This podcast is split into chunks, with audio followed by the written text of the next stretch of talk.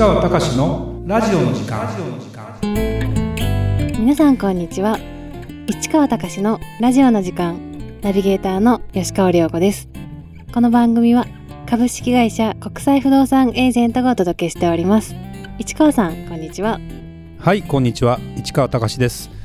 涼子ちゃん、はい。久しぶりの収録ですよね。そうですね。季節今年暑かったけど実は今日は10月1日なんですよね。はいだから季節もやっと、まあ、9月は暑かったけど10月になってまあいい感じの季節になりましたよね。気持ちいい季節ですよね。ね、でもまた冬が来るんだなこれがね。と言いながら10月いつもね1日といえばですよ。神社にお参り。はい。できる限り1日にししたいんだけどなかなか1日に行けないケースも多いんだけど今日たまたま久しぶりに僕は歩いてですね会社に来まして暑かったんで今まで。もう汗だくで仕事にもならないとシャワーも浴びられないってことで電車に乗ってきてたんですけど今日はちょっと歩いてみようかと。で言うとうちのあの家の近くの鎮守様の神社がありましてじゃあちょっと寄ってこうかということでまあまあなんていうの？こうやって、えーお礼お祈りというかご挨拶をしてお参りをして。そうお参りしてきたんですけどそこにですねいつもね日本の大体神社に行くとこういうその命の言葉という毎月1日になるとこう指してあるんですよ、はい。みみ3日4日になると大体もうなくなってんだよ。みんな持って帰るから。これどこの神社行っても大体日本のいわゆる伊勢神宮系統の神社かなには必ずあって。そうなんですね。そうなんです。で、今日ちょっとね、えー毎月のあのそこにはありがたいお言葉がこう書いてあるわけですよ。で、えー今月何かというと、石前の家には必ず余計あり、石不前の家には必ず用ありという、液経というふうに書いてますね。はいこれ、どういうことかというと、まあ、良いこと、善事を積み重ねた家には、子々孫々、あの子供と孫まで敬服を招き、不全を積み重ねた家には後世まで災禍災いが訪れるというですねやっぱ普段から徳を積むようなですねことをいいことをしていったらいいことがある。それも代々子孫までいく。なるほど。っていうですね。結構僕はあの普段からこれをずっとあの心になんだろうなもうこうだろうなと思ってやってきてますね。っていうのがちょっと今回あったんで、えーちょっと紹介してみました。でねこれなんでちょっと集集めてるわけじゃないんだけどたまたまね、えー今年の2月にまあアメリカの金利が上がったりいろいろあってうちの会社のあー海外不動産売れなくなったよなーっていうのでちょっと国内にシフトしようかなと思った頃にですねちょうどお参りに行った時にですね同じ今年の2月ね命の言葉渋沢栄一さんですよ。もうこのまんまですよこれ。世の中のことは全て心の持ちよう一つでどうにでもなると。これちょっともう解説も何もなくて。だかはいら自分の心の持ちよう一つでどうにでもなるんだなというふうに思って結構なんだろうなすごくまあ頑張ろうというかいろんなことがあるし大変だと思っててもしょうがないなと思いながらですねというのがこう毎月1回1日に行くとこういうものがもらえるんですよだからそういえば前の会社で僕がサラリーマンやってる時に一緒に隣の会社とこうシェアオフィスみたいにしてたんだけど1日の朝8時半に集合して近くの神社にお参りしましょうというのが習慣だったの。あでもそれもいいよねと、まあ、うちの会社はなかなかそういうその1日だからとか月末だからっていうのがなかなか今海外出張とかね、まあ、みんないろいろあるのでなかなかうまくいかないし曜日の問題もあるのでうまくいかないんだけどでもこういうことをですね積み重ねていくことも非常にいいのかなと思いながらちょっと思い出して紹介してみましたっていうところで時間が経っちゃうので今日の本題いきますか。はい、えー今回は1年ぶりにドイツに行ってきました。最新のヨーロッパ渡航事情を話しますというテーマです、はい。今から2週間ぐらい前かな、えー9月の20日17 17日からかな。ドイツに行ってきました。でその1年前の8月にドイツに行ったので、まあ、そういう意味ではコロナ明け初めてっていうわけじゃなくてまあ去年行った時は、えーと PCR 検査が行く時も必要だったし帰る時も必要だったと。でワクチン打ってる打ってないで結構人によって対応も違ったということもあって結構まあお金も余計にかかって大変だったなと思いながらも今年はだからそれが全部撤廃されました。ヨーロッパ別に普通に行けるようになりました。なんだけどちょっとねこれ、まあ、ドイツに行ってきたドイツの話も不動産の話はちょっと今回じゃない次回かな。するのでその渡航事情ねヨーロッパ渡航渡航事情の話をしたいなというふうに思いますと、まあ、今回は羽田からえー、とルフトハンザというそのドイツのフラッグシップの飛行機ねに乗って、えー、まずミュンヘンドイツのミュンヘンに行きます。そこから乗り換えてデュッセルドルフ。まあ、ミュンヘンとデュッセルドルフっていうのは東京大阪間もないかなぐらいなんでまあ行けばすぐなんだよね。だけど東京からミュンヘンっていうのが昔は12時間ぐらいで行けました。今回14時間半ぐらいかな。長いですね。そう。それが何が違うかというとロシアの上を飛べませんと。戦争があって西側の国の飛行機はロシアの上を飛べません。まあもともと北朝鮮の上とか飛べないんだけどで言ってみればロシアの上を飛んでいくのが一番直線距離的には速いわけですよ。ヨーロッパに行くにはね、まあ、南の方はまた別なんだけど。で南回りで行くと地球って赤道に近い方が太くなるからやっぱこう遠回りになるんですよ。で今回どういう経路で行くのかなと思いながら見ていたらやっぱ北極周りですね。北極周りっていうのはどこに行くかというとまずアメリカの方に飛ぶわけ。でそのままぐっとアメリカの方に行っちゃえばサンフランシスコとかロサンゼルス行くんだけどそうじゃなくてアラスカとロシアの間のベーリング海峡かなあれ。そこら辺をですね通って北極海に抜け北極の辺りを通りグリーンランドというあの氷の島みたいなところを抜けて、はい、ガーッと南に降りていくというような航路っていう感じですかね。それでやっぱ時間がやっぱり余計にかかるわけですよ。で昔は僕らがあ若い頃は、えー、飛行機も燃費が悪かったから15時間もいっぺんに飛べるような飛行機はなくて要は重たすぎてそそこまでいかないのでアンカレッジというそのアラスカにあるところで給油をしてそこからヨーロッパに飛ぶという割と北極周りって普通にあったんですよ。そうだったんですね。でも今は一発で飛べるっていう感じになっているのですごくその性能は良くなってるしで見たらね1万2000キロぐらいだったかな。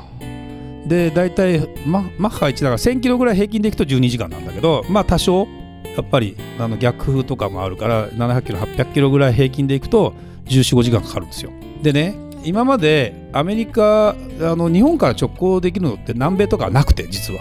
なので一番遠いのはアメリカの東海岸かなかヨーロッパなんですよだいたい123時間なのよアメリカの東海岸では一番遠い直接行くところだダラスとか、ニューヨークよりもあれかなアトランタとかそっちの方が遠いのかな東海岸ね。それか、えー、ロンドンかスペインかなぐらいの感じ。なんで、まあ、南回りで行くとこれもなかなか直行便がないんだけど、まあ、イスタンブール経由とかドバイ経由とか、まあ、そんなやつがあって10時間で乗り換えて6時間とか。こっちは14時間の1時間とか。わ大変ですね、うん、でねもちろん僕はもううちの会社はねそんなにあの優雅な会社ではないので出張行くのは当然エコノミークラスですよ。ででもですねまあ季節もいいというか9月ってまだまだやっぱり高くて飛行機代が高い。今までの倍え？っ乗り換えがありのになんでこんなするのぐらい。でもびっくりしたのがビジネスクラスが4倍ぐらいになってた。120万ですよ。4倍まあ3倍かな。昔は40万ちょっとでビジネスクラスで行けたの。往復だよ。それが往復で120万。だいぶ変わりましたね。まあエコノミーも15万が30万ぐらいするっていう感じ。だからちょっと多いそれとお金の問題もそうだけどだってね実際問題昼間のフライトだったわけですよ。昼間のフライトってことはあの朝の10時半ぐらい出発で向こうに着くのが何時だっけな5時だか6時だか。まあ7時間ぐらい時差があるから実質5時って言っても12時なわけ夜の、はい、だから 10, 10時に出て12時12時半1時とかに着くからやっぱり1415時間かかってると。いう感じなんですよ。でそれもほとんど昼間の感覚だからいきなり寝れないんだよね。だからあんま寝れない2時間ぐらいしか寝なかったかな。で結局ですね2時間半ぐらいの映画をですね4本見ましたね私。すごいですね。でもねまあ普段2時間半ぐらいの映画って集中して見る機会ってあんまりないから、まあ、そういう意味ではいいし。でまあ恥ずかしながら皆さんが去年にもう散々見たであろう「トップガンマーヴェリック」をですね じっくり見てあそうなんです、ね、結構感動している私がいるみたいな。あれ？とか思いながらですね。うんだからね結構それはそれで良かったんだけど、まあ、時間が余ってしょうがないというかで別に僕は腰が悪かったりそういうことでもないしエコノミー症候群的なこともなくちゃんとこうトイレに行く頻度も多くしていれば足がおかしくなるケースもなかったり血管が詰まるようなことも多分ないので問題ないと思うんだけど隣の窓際の人なんかさ結局さ一度もトイレ行ってないよねあれどう見ても。俺わざわざ開けてんのに行かないからこの人大丈夫かなと思いながら。まあそんな感じでしたね。でででもね行ってみて思ったのが乗り換え時間がほぼないんですよ。1時間ちょっとしかなくて。これって国際線から国内線だろう？入国手続きもするんだろう？間に合うかと思って。そしたら搭乗手続きの時にいや40分あれば大丈夫ですっていう言うわけ。でそうなんだと思って。で案の定早く着くかと思いきやそうでもなくて。ぴったりか10分遅れぐらい着いたの。やばいな時間もないじゃんと思って。走りは走りはしなかったんだけどこう歩いてったら結構シンプルに入国手続きっていうのがもう何ていうのオートメーション化してるというか人が並んでるわけでもなく。だからこれね本数が少ないのかやっぱりヨーロッパのシステムなのか並ばないようにうまくできてるのかちょっとよく分かんないんだけどもうすんなりポンポンって入国してすぐ乗り換えて行けたのであこれはねよかった。帰りもね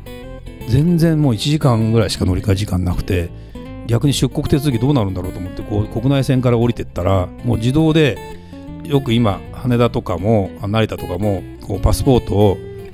置いてもう自動でこうカメラの前に行くと顔を写真撮って OK とかって行くんですよ、はい、それもそんなシステムで外国人なのにもういきなりポンそれ入れると OK であとハンコだけ押してくれるみたいな感じなんで。便利ですね。便利便利便利。だから、まあ、日本人のパスポートだからかもしれないけどね。だから非常にそれはそれでよかったなと。で、えー、行ってみて思ったのがうんまあドイツの物価が高いかと言われるとやっぱね円安になってる分円に換算するといちいち高い。結局160円ぐらいするわけ。今158円とかかな。前僕ら言っても120円台とかだったから。2割ぐらい違うわけですよそうするといちいち円換算すると150円160円っていうとさ20ユーロになったとして3000いくらになるでしょ。でタクシー乗って結局27ユーロぐらいだったかな。でそれって1年前に行った時も27ユーロぐらいだしそれこそ4年前ぐらい行った時もそのぐらいなんですよ。だからあんまり変わってないんだよね。